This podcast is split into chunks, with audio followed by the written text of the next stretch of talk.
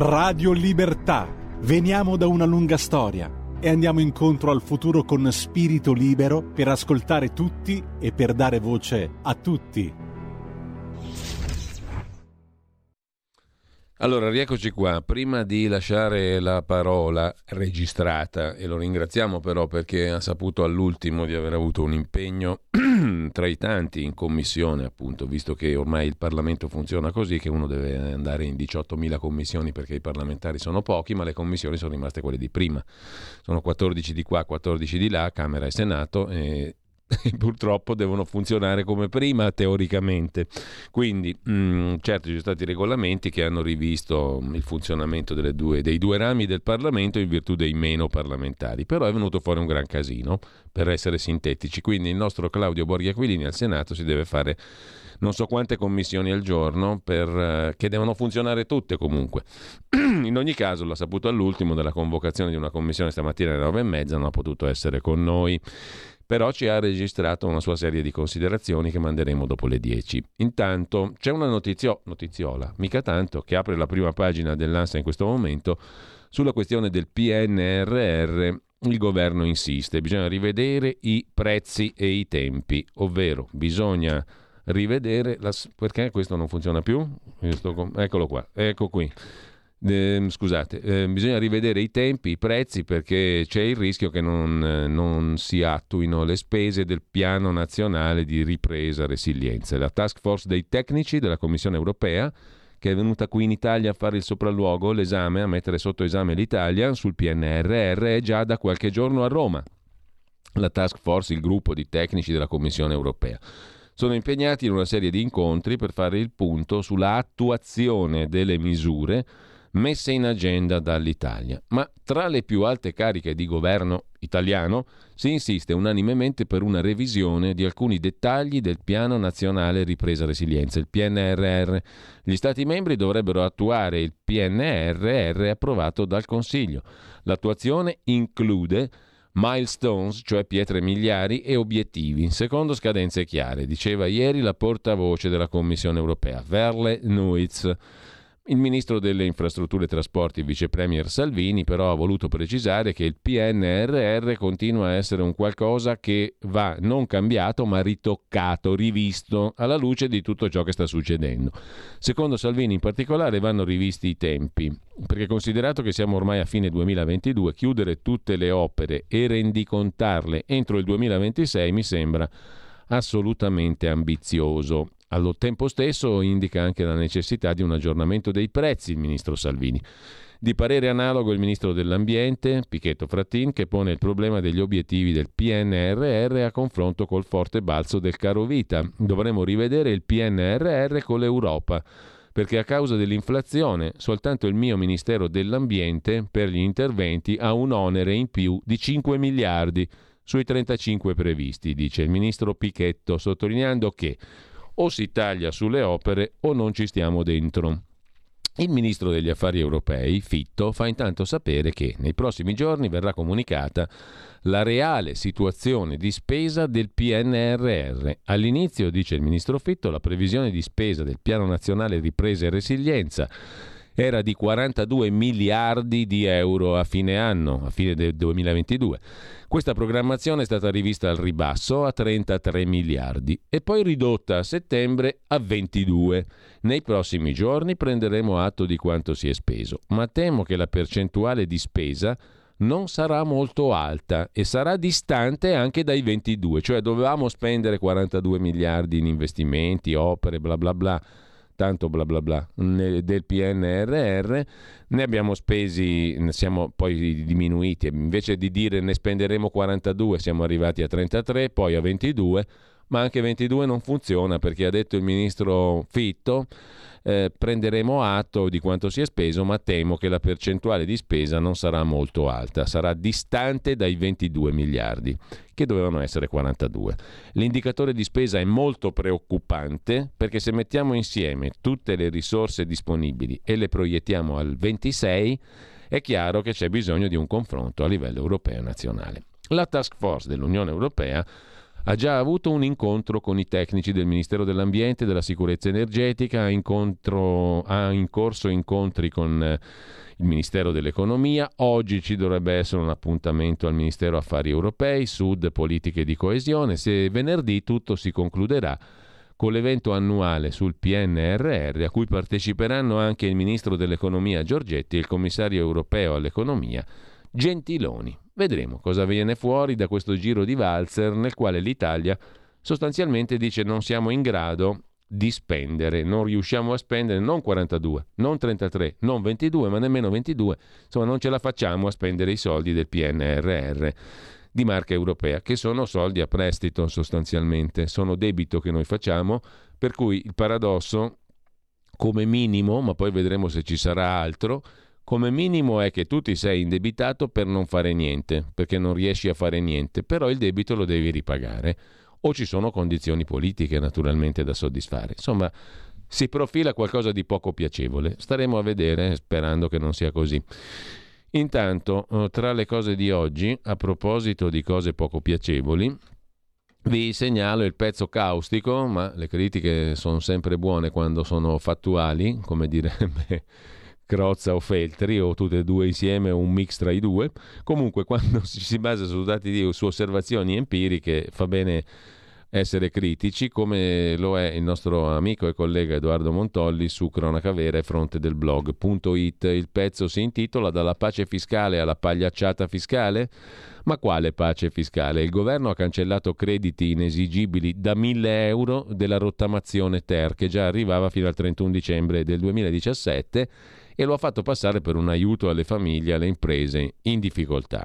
Giorgia Meloni Matteo Salvini, ma tutti gli altri, insomma il governo, la maggioranza, il centrodestra, chiamatelo come volete, ha preso voti puntando sulla pace fiscale. Quella che esce però dalla manovra sembra più una presa in giro per 19 milioni di italiani, uno su tre, che hanno ricevuto cartelle esattoriali. È stato già sottolineato più volte che la gran parte dell'evasione fiscale italiana è una sorta di invenzione burocratica, scrive. Montolli, non si tratta di soldi incassati e nascosti all'erario dal contribuente o presi in nero come è nell'immaginario collettivo, ma si tratta di sanzioni su ritardi nei pagamenti sulle tasse, su ricorsi sulle stesse cartelle e rateizzazioni di sanzioni delle medesime, le cui cifre superano alla fine l'importo originario e magari l'importo originario non era nemmeno dovuto, perché alla fine i soldi l'imprenditore, il professionista, il lavoratore autonomo non li ha neanche presi. Ma allo Stato questo non importa, è economia creativa, un po' come questa manovra. Il governo decide di cancellare tutte le cartelle sotto ai 1000 euro emesse dal 2000 al 2015 è un gioco delle tre carte, scrive Montolli. È chiaro perché la rottamazione Ter, provvedimento di rottamazione Ter, rottamava tutte le cartelle emesse dal 2000 al 31 dicembre del 17, cioè già copriva quel periodo là, 2000-2015. Chi aveva importi sotto i 1000 euro le ha già certamente rottamate, chi non lo ha fatto per una cifra del genere era evidentemente inattaccabile e non avrebbe pagato neanche in futuro. Dunque lo stralcio non serve ad alcun italiano in difficoltà. Serve al governo per giustificare l'ammanco cronico dai conti pubblici. Cancella cioè i debiti inesigibili e maschera l'azione come una concessione al cittadino e lo fa in maniera sciocca. Come fai a presentarti agli italiani come uno che vuole aiutare le imprese in difficoltà e poi cancellare debiti da 1000 euro? Quale impresa genera mai una cartella esattoriale da 1000 euro o chiude per una cifra del genere? Chi si è mai suicidato per una cartella da 1000 euro che, non si dimentichi, è anche rateizzabile? È chiaro che 1000 euro sono numeri da multe per divieti di sosta o poco altro, non certo le difficoltà di pagare contributi, IVA, tasse sul lavoro per i quali gli italiani stanno sputando sangue. Ma non basta. La seconda cosa che leggiamo ci lascia basiti, scrive ancora Montolli, cronaca vera, fronte del blog.it. Riportiamo testualmente ciò che scrive il Corriere della Sera, ma abbiamo trovato anche sulle altre testate giornalistiche. Per le cartelle tra il 1 gennaio 2020 e il 30 gennaio 2022 sarà prevista una mini sanzione al 5% con definizione agevolata mediante rottamazione o saldo e stralcio e rateizzazione fino a 5 anni. Ma davvero? Non vogliamo credere che il testo uscirà così perché saremmo oltre la burla. La notifica delle cartelle esattoriali è stata infatti bloccata per decreto 8 marzo 2020 al 31 agosto 2021. È solo col governo Draghi, a partire dal 1 aprile 2022, che è ripreso l'invio di notifiche a tappeto, con intimazioni a pagare entro 5 giorni. Per ovvie ragioni temporali, con la chiusura estiva, la maggior parte delle cartelle è stata notificata da settembre fino al giorno delle elezioni. Basti pensare a cosa dichiarava il direttore dell'Agenzia delle Entrate, Ruffini, il 2 giugno del 22 al Festival dell'Economia. Abbiamo sospeso la nostra attività nel 2021, ci è stato detto di ricominciare, abbiamo rimodulato l'attività dividendo nel 22 il pregresso, abbiamo decine di milioni di atti, stiamo procedendo ed era il 2 giugno. Le cartelle oggetto di ridotte sanzioni sono quelle notificate fino al 30 giugno, quando il grosso stava ancora per partire. Insomma, il punto è chiaro. Il provvedimento attuale del governo attuale dice per le cartelle tra il 1 gennaio del 20 e il 30 gennaio 22 la mini sanzione, definizione agevolata e rateizzazione. Il problema è, sottolinea Montolli, che per tutto il periodo in questione, le cartelle erano state sospese dall'8 marzo del 20 al 31 agosto del 21, dal 1 aprile 22 è ripreso l'invio, ma concretamente l'invio è stato fatto dopo giugno, cioè a settembre sostanzialmente, fino al giorno delle elezioni, il 25 settembre. Ebbene, se il governo fa un provvedimento che riguarda il periodo 1 gennaio 20, 30 gennaio 22, vuol dire che tutte le cartelle che sono state emesse dopo il 30 giugno 22, sono la stragrande maggioranza, non sono coperte da questa sorta di rottamazione o saldo e stralcio. E questa è, diciamo, la contraddizione massima. C'è altro, a quanto si legge è pure prevista per eh, gentile concessione una contrazione dei termini per pagare, dato che riscossione permette a tutti, indiscriminatamente, di rateizzare non in cinque anni, ma in sei come invece consentirebbe la nuova manovra. Il governo tiene così a precisare che non si tratta di un condono, ma di una tregua fiscale.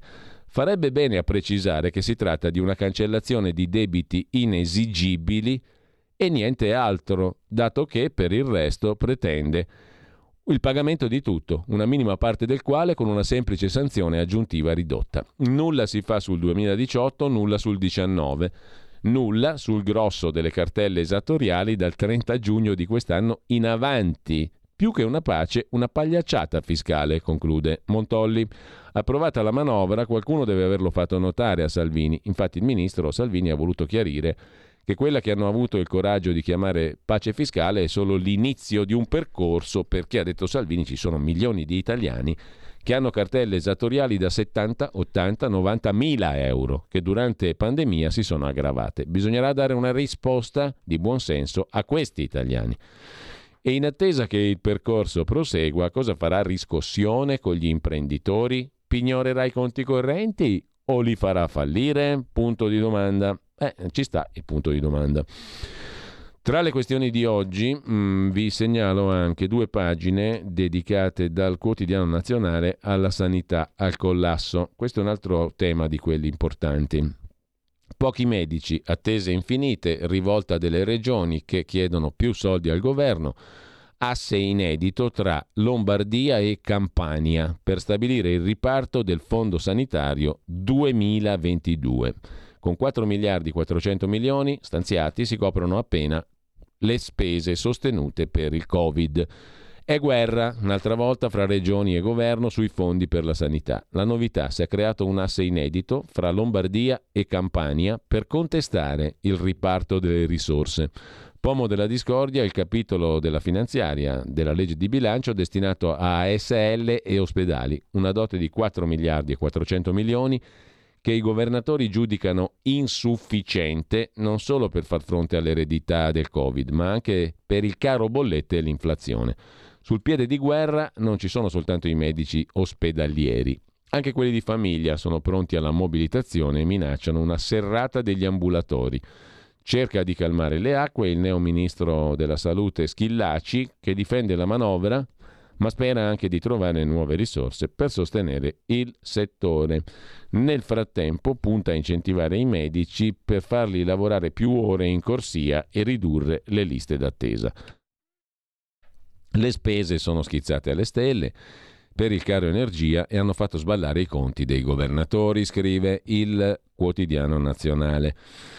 Mentre a proposito di sanità, sul eh, dorso lombardo di Avvenire c'è un articolo di Luca Cereda sulle liste d'attesa nella sanità, 10 gli esami più lenti. Si va dalla dermatologia all'oculistica, dalla diabetologia a vari tipi di ecografia.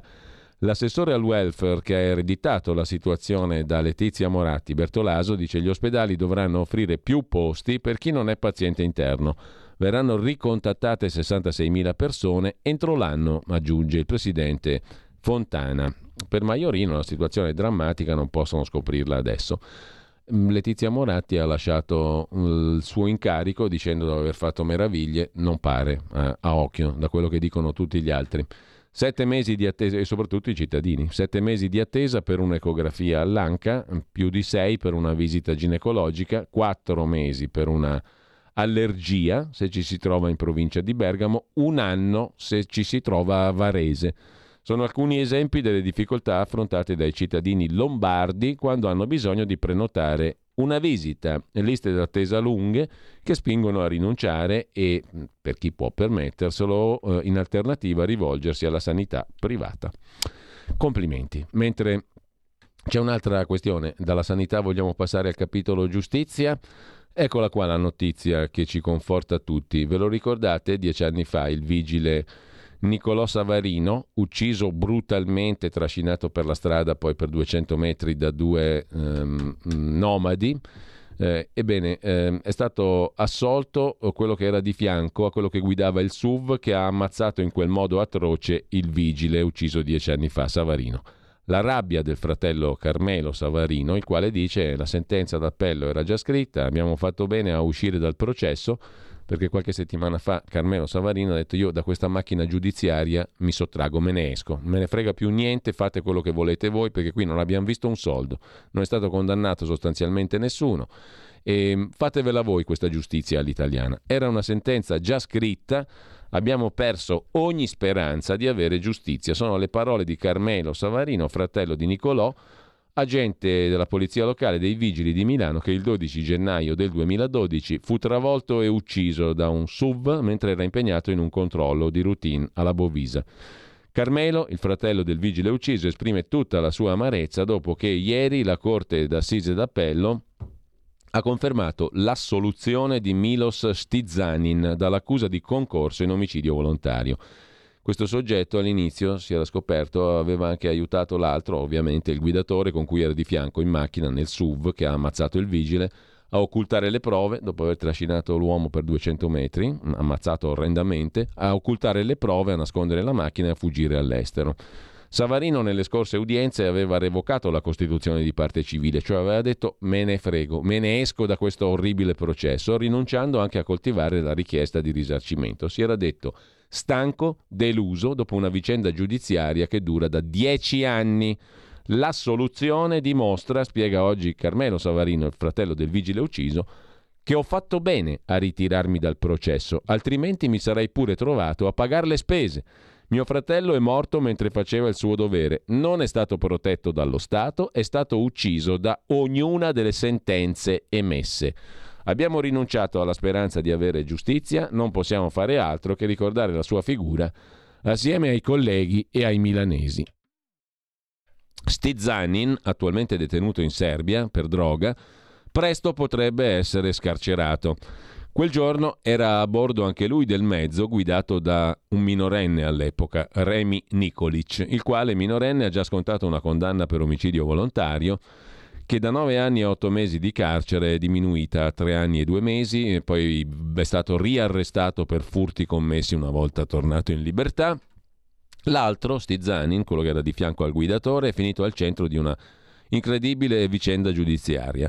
Inizialmente processato per favoreggiamento, poi concorso in omicidio, viene riqualificata l'accusa, gli, no- gli, viene notificata un'ordinanza di custodia cautelare in carcere a sette anni dai fatti, si innesca un nuovo iter processuale, 6 luglio 2020 viene assolto in primo grado per non aver commesso il fatto dall'accusa di concorso in omicidio, Secondo la Corte, nel suo comportamento può leggersi, eh, non può leggersi con sicurezza eh, un'adesione alla decisione del compagno di guida dell'auto di travolgere il vigile né un atteggiamento di incitamento, la sentenza viene impugnata dalla Procura, il sostituto procuratore ieri chiede la condanna a 14 anni, i giudici confermano invece l'assoluzione, condannando inoltre il Comune di Milano, unica parte civile rimasta dopo il ritiro di Carmelo Savarino, a pagare le spese processuali. La partita potrebbe adesso approdare in Cassazione. Andate a dirglielo della Cassazione a Carmelo Savarino, fratello del vigile, ammazzato orrendamente dieci anni fa. Intanto, vediamo l'economia reale come butta.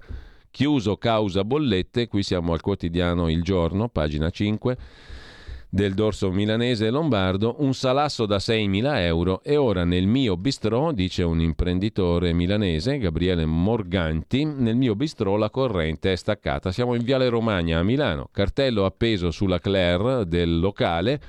Chiuso causa bollette. Il titolare dice non ho avuto alcun sussidio statale, serranda abbassata da quattro giorni, per riaprire pagherò a rate. Per fortuna che c'è chi difende i poveri in Italia, lo notavamo stamattina, Carlo Messina, l'amministratore delegato di Intesa San Paolo, la banca principale del paese, dice che la povertà è un'emergenza, che non bisogna toccare il reddito di cittadinanza, basta condoni, la manovra ok, l'Italia resta solida, eccetera, eccetera. Bisogna difendere i poveri, dice il, l'amministratore generale delegato di Banca Intesa San Paolo. A proposito di poveri, poveri perché non, non, pagano molte tasse in Italia, le pagano in Olanda. Exor, ovvero Agnelli Elkan, un tesoretto da 6 miliardi e mezzo hanno messo via. La Exor si è messa via un tesoretto da 6 miliardi e mezzo, è la holding della famiglia Agnelli.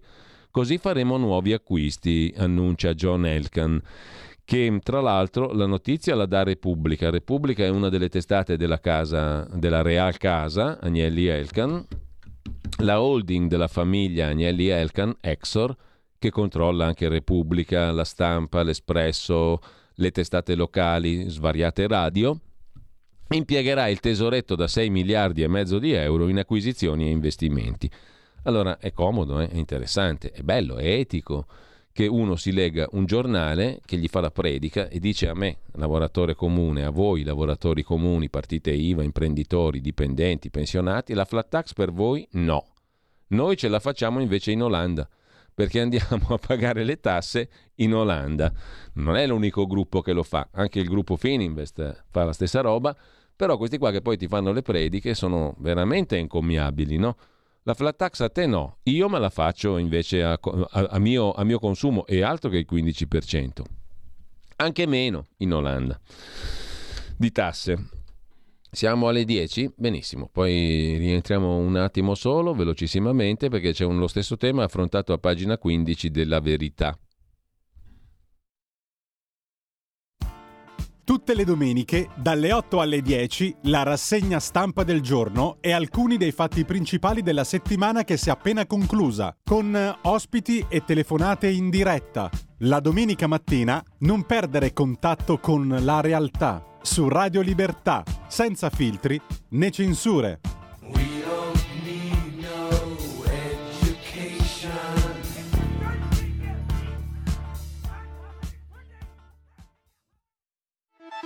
Stai ascoltando Radio Libertà, la tua voce libera, senza filtri né censure, la tua radio.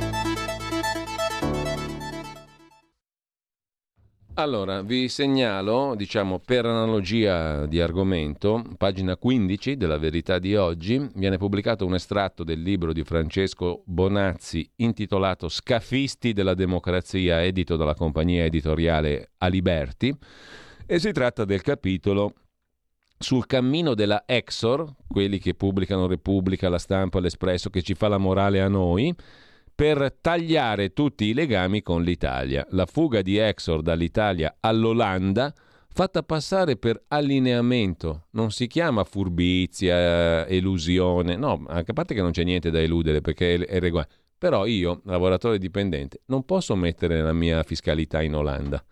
La partita IVA comune nemmeno. Come faccio a trasferirmi in Olanda? Lavoratori dimezzati, Torino periferia dell'auto, il grande esodo della holding è stato pianificato anni fa, nel silenzio della politica.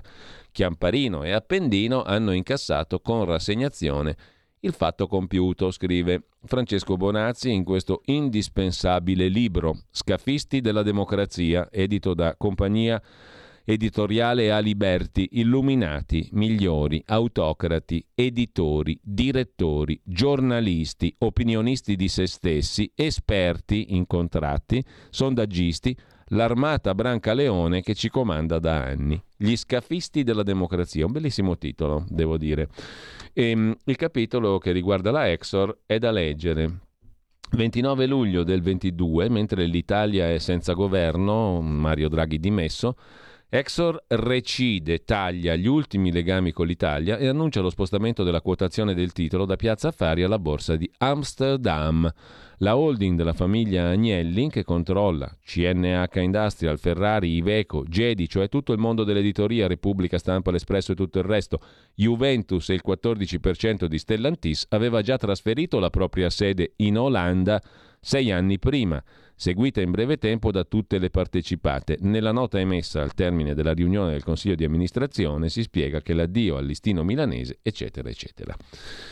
Intanto vi segnalo anche beh, Tajani che apre con l'Iran, l'Italia è la prima a riaprire il dialogo con l'Iran, contro anche Francia, Germania, Stati Uniti. Eh, staremo a vedere eh, e mm, peraltro tra gli articoli di oggi beh, basta perché altrimenti non riusciamo più a sentire il contributo di Claudio Borghi Aquilini, non c'è nient'altro di straordinariamente interessante. Comunque mh, mm, ne abbiamo dette a sufficienza anche stamattina. la gola si è seccata, la pazienza si è esaurita e quindi buon ascolto della scuola di magia. Va ora in onda Scuola di magia con Claudio Borghi Aquilini.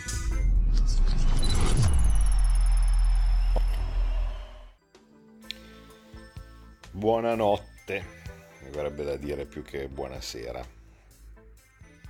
Sono un po' scarmigliato, uh, quindi vabbè, mi prendete così come sono perché ho finito adesso.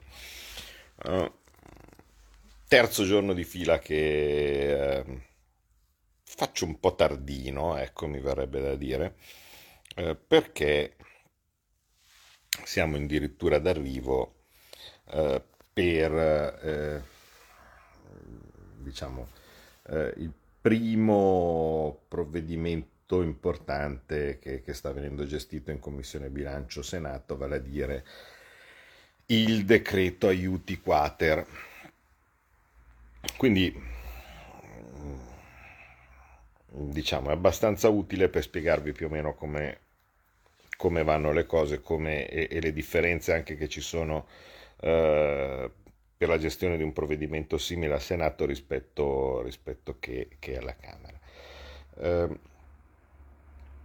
allora, innanzitutto eh, la complessità della situazione è perché in concomitanza con l'inizio di una legislatura, quindi con ancora tutte le cose non esattamente rodate, con presidenti di commissione nuovi no? e similari, eh, ci sono eh, tanti provvedimenti che stanno venendo portati avanti contemporaneamente. Diciamo che a grandi linee i grossi provvedimenti economici sono eh, alla Camera la legge di bilancio, che io stranamente continuo a dribblare, no? sapete che dovrebbe essere più o meno il mio lavoro principale, riuscire a fare la legge di bilancio, ma eh, l'anno scorso ha iniziato al Senato, io ero alla Camera, quest'anno inizia alla Camera e io sono al Senato, quindi niente legge di bilancio.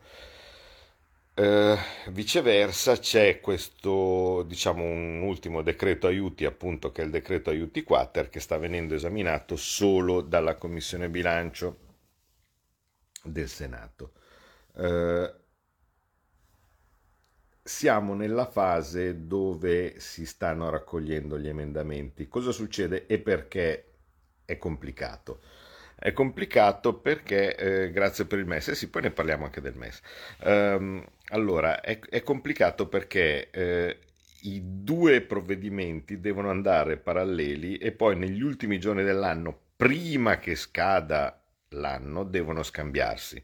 Quindi significa che il decreto aiuti quater verrà trattato al Senato, dopodiché arriverà intoccabile eh, alla, alla Camera presumibilmente quindi nei, nei giorni eh, pre-capodanno, così come nei giorni pre-capodanno invece eh, il, eh, il, la legge di bilancio eh, dovrà essere licenziata dalla Camera e passata per, eh, al Senato. Eh, questi due appuntamenti, diciamo pre-capodanno, saranno puramente formali perché, come vi ho spiegato tante volte, non può non ci sarebbe il tempo fisico per fare nessun tipo di cambiamento nell'altro ramo del Parlamento, perché se ci fosse un cambiamento nell'altro ramo del Parlamento comporterebbe una terza lettura, per cui non, non credo che ci sarebbe fisicamente, fisicamente il tempo.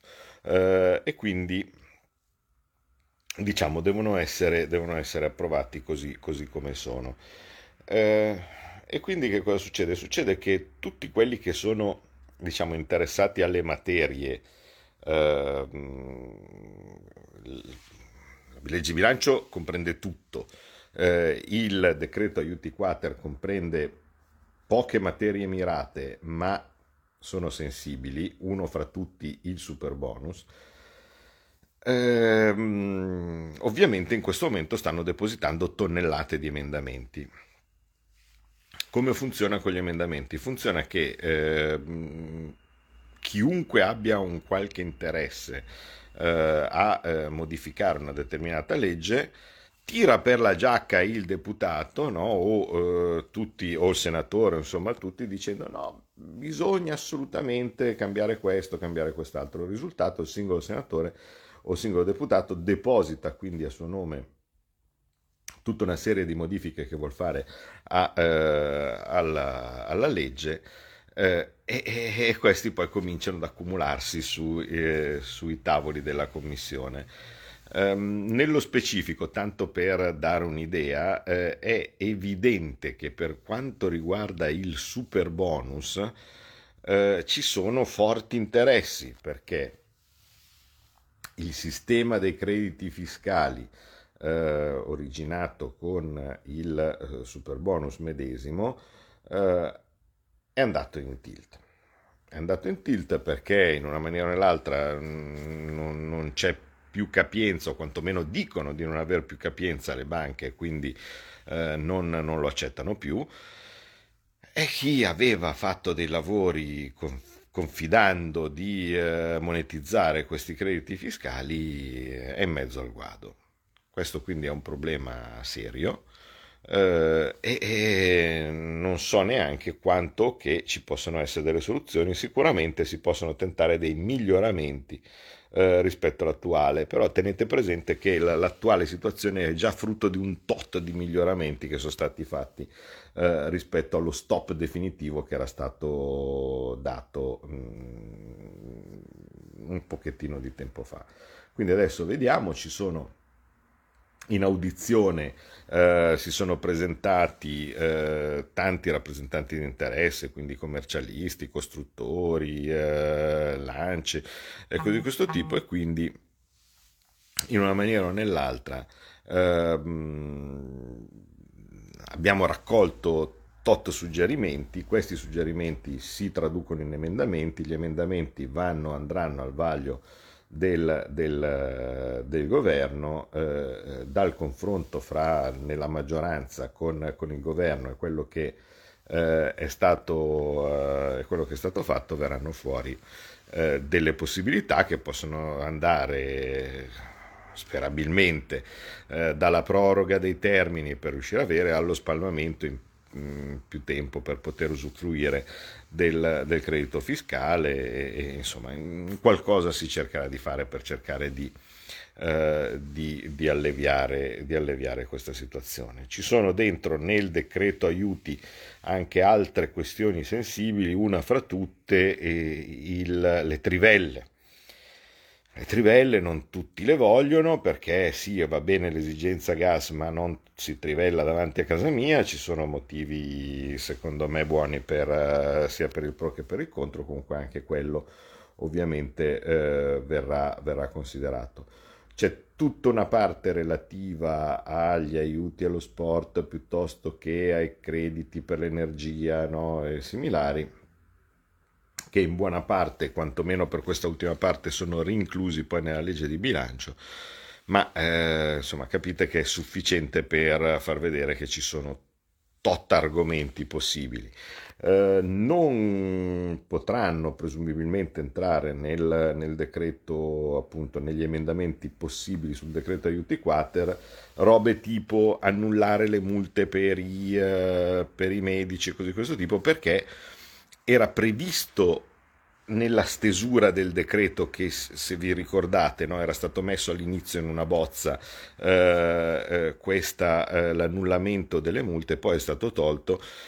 Ma essendo stato tolto non è un argomento del decreto quindi non si possono nemmeno mettere degli emendamenti su un, emer- su, su un argomento che non c'è. Per cui eh, il, gli emendamenti per togliere eh, eh, le multe eh, a chi eh, non, non, ha seguito eh, l'obbligo vaccinale, che secondo me è giusto perché era molto sbagliata la multa quindi sono d'accordo per, eh, per toglierle una volta passato il momento di, di, di follia collettiva, dovranno essere apportati in legge di bilancio alla Camera e quindi mi auguro che i miei colleghi, eh, i miei colleghi eh, lo facciano e che ci sia eh, condivisione eh, per riuscire ad arrivare a, eh, a, a, alla maggioranza success- sufficiente per, per, arrivare a questo risultato, vale a dire di togliere le multe.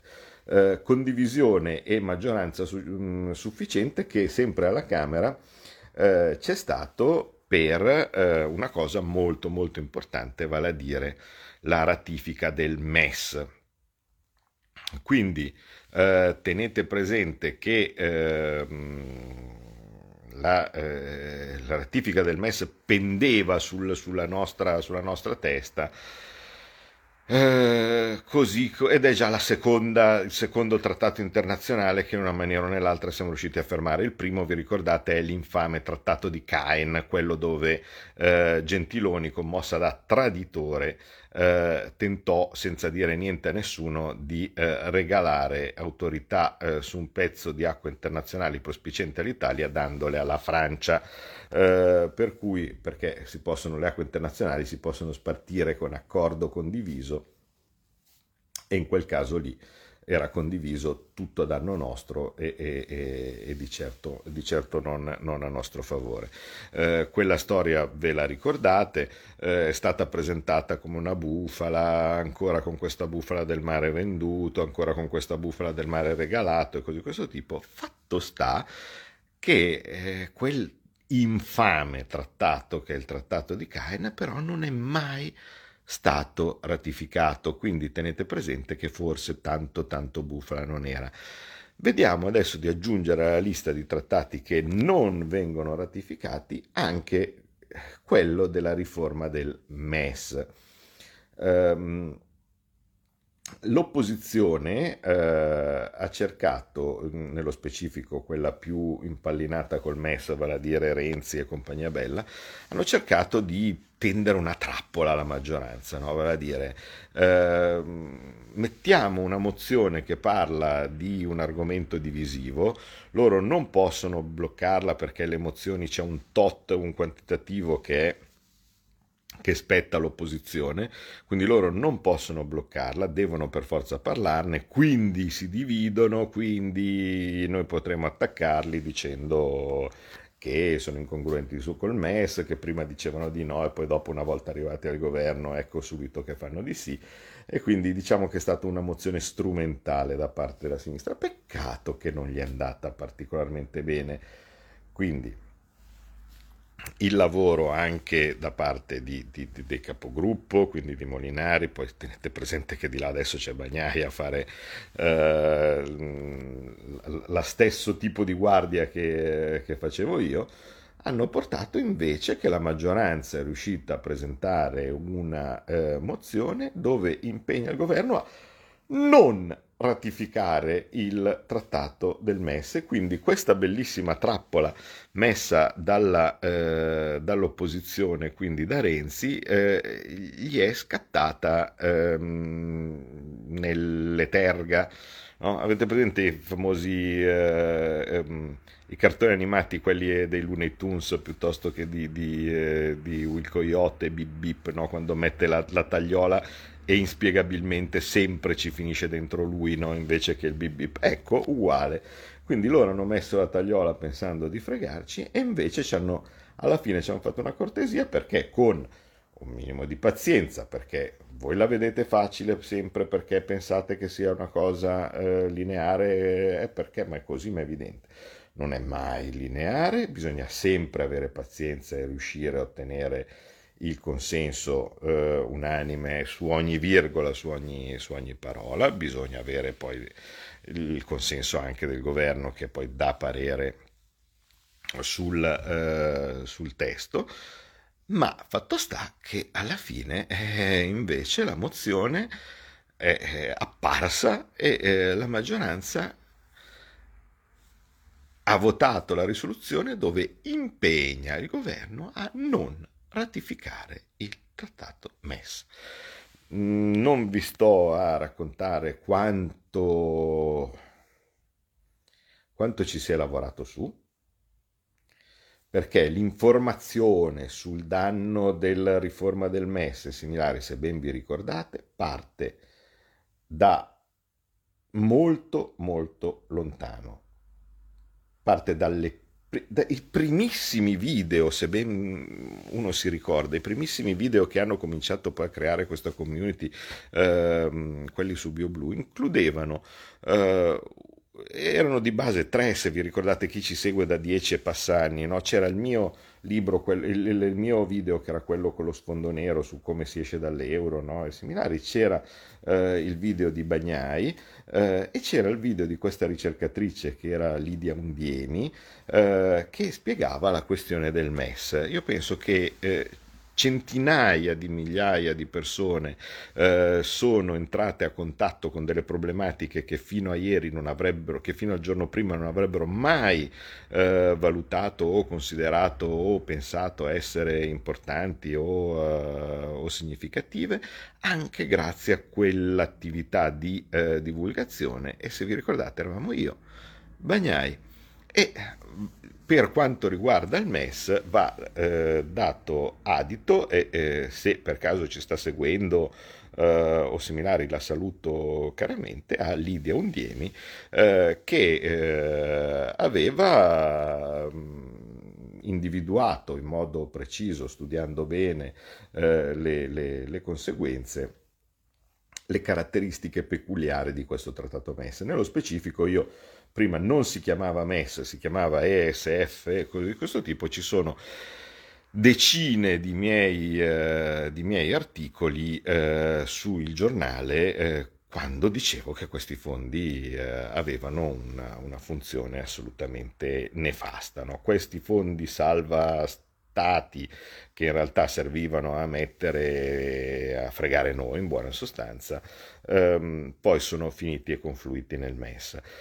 Questa riforma, in particolar modo del MES, avrebbe fregato noi per la milionesima volta perché eh, noi non avremmo avuto le caratteristiche eh, per poter chiedere soldi eh, eh degli altri, ma avremmo avuto solo le caratteristiche per metterceli. Stiamo parlando di cifre iperboliche. Eh, il MES non avrebbe dovuto essere mai portato avanti, su queste erano state fatte delle battaglie clamorose sin dai tempi del governo giallo-verde con cui invece Conte, Tria e compagnia bella non avevano minimamente intenzione di andare a mettersi di traverso in sede europea eh, su eh, MES. Vi ricordate tante dirette dal balcone sul lago eh, in cui vi raccontavo che eh, nonostante tutto questa diabolica macchina infernale del, eh, del, del, della ratifica del MES andava avanti in, in tutte le maniere, vi ricordate avevo chiamato Gualtieri per riuscire a parlarne, avevo minacciato eh, di, ehm, di, di, eh, di, denuncia per, per eh, infedeltà in affari di Stato, Gualtieri, eh, l'incompetente, eh, se fosse andato ad approvare il MES senza una, una, una delibera parlamentare. Ahimè, i 5 Stelle erano così marci da, dal, da, internamente che avevano pure votato eh, una delibera pro MES eh, e, e, in modo tale da, da, manlevare quindi sia Conte che Gualtieri, quindi purtroppo non, non, non potevano essere, essere, denunciati perché erano coperti da una delibera parlamentare tanti del Movimento 5 Stelle si staccarono dopo quella, eh, dopo quella votazione perché ritenevano la cosa intollerabile no? anche eh, per, per, i loro, eh, per, i loro, standard. Non, non, credo che sia stata la scelta giusta perché alla fine se fossero rimasti dentro a combattere secondo me avrebbero, sarebbero stati più utili ma lo sapete benissimo anche voi che ogni volta eh, dimettiti, esci, protesta benissimo. Loro l'hanno fatto, sono usciti dal Movimento 5 Stelle per protestare a questa cosa. Che risultati hanno portato? Niente, non sono in Parlamento, eh, non sono riusciti a fare un, un, partito e non sono riusciti a contrastare eh, dall'interno le derive del Movimento 5 Stelle neanche quando poi si è trattato di parlare di Green Pass o di altre cose. Eh, quindi Vedete che qualche volta quello che viene invocato a gran voce non è la scelta giusta. Alla fine però la scelta giusta è stata eh, di eh, minacciare costantemente, eh, di, di, alzare di molto il livello dello scontro qualora eh, la questione MES eh, fosse proseguita, non è mai stato, non è ancora stato ratificato, non era mai stato ratificato dal dal governo Draghi che non era sicuro di avere la maggioranza su questo, su questo tema, avrebbe potuto forzare, sicuramente l'avrebbe fatto se non fosse stato tolto dalla, dalla, presidenza, quindi questa è un'altra delle cose fondamentali, tale per cui è stato basilare intervenire prima della scadenza naturale della legislatura per eh, non rinnovare eh, il eh, non tenere lì un secondo di più il, il governo Draghi.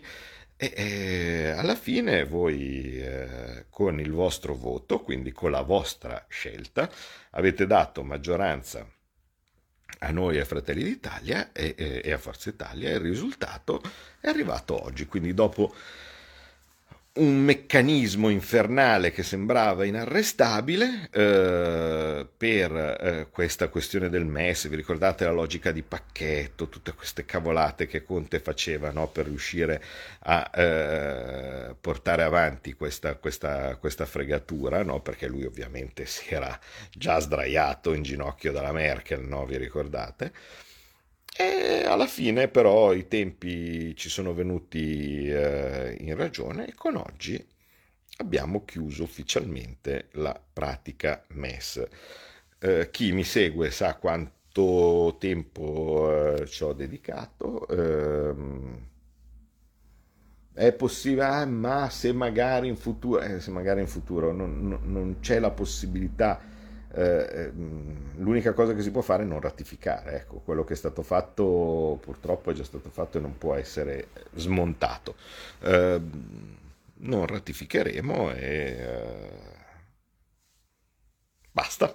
Cioè, per, per, chi, per, chi, mi segue sa che è stata una, una cosa. E, e, vi posso assicurare, purtroppo me la sono goduta poco, ecco, mettiamola così. Mi sarebbe piaciuto vedere bene eh, il dibattito alla Camera, visto che Laura Cavandoli è stata molto brava nella dichiarazione di voto ieri, Bagnai era stato magistrale nel, eh, nel, nella discussione generale, ma purtroppo sono così con uh, riunioni con tutti i vari e do, domani mattina comincio Cioanci, Confindustria, eh, così così tipo, tutti che vogliono presentarmi come potrebbero essere eh, i, loro, i, loro, emendamenti ideali, io ascolto tutti perché, perché è il mio dovere e poi ovviamente la capienza per gli emendamenti sarà quello che sarà. Eh, però nel mentre che sto facendo queste cose fino a tarda notte, eh, è successa questa cosa oggi alla Camera, ripeto, me la sono son seguita poco perché stavo, stavo facendo molto, molto, altro, ma è un momento secondo me molto molto importante, ci tenevo a condividerlo eh, con voi perché tanto tempo abbiamo passato a spiegare quanto fosse pericoloso e dannoso il MES, tante energie ci abbiamo messo collettivamente per cercare di creare la consapevolezza sufficiente per rallentare quantomeno questo processo che stava diventando veramente un, un incubo, una, una, una, slavina inarrestabile. E alla fine, dopo, dopo un po' di tempo, siamo, siamo, riusciti a mettere la parola stop eh, a una cosa che se fossero rimasti Conte Gualtieri lo firmavano cento volte con il sangue e, e, e i loro minion in Parlamento eh, avrebbero zitti zitti eh, schiacciato il bottoncino verde e, e approvato definitivamente. Non è andata così, votare serve. Vi ringrazio, era una battaglia importante per l'Italia, molto importante per l'Italia e oggi è un, è un buon giorno.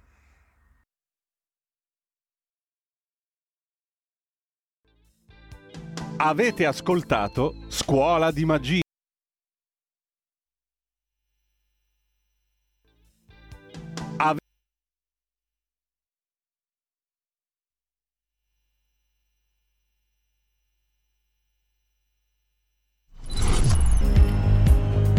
Primo Levi e la libertà della scienza. Io non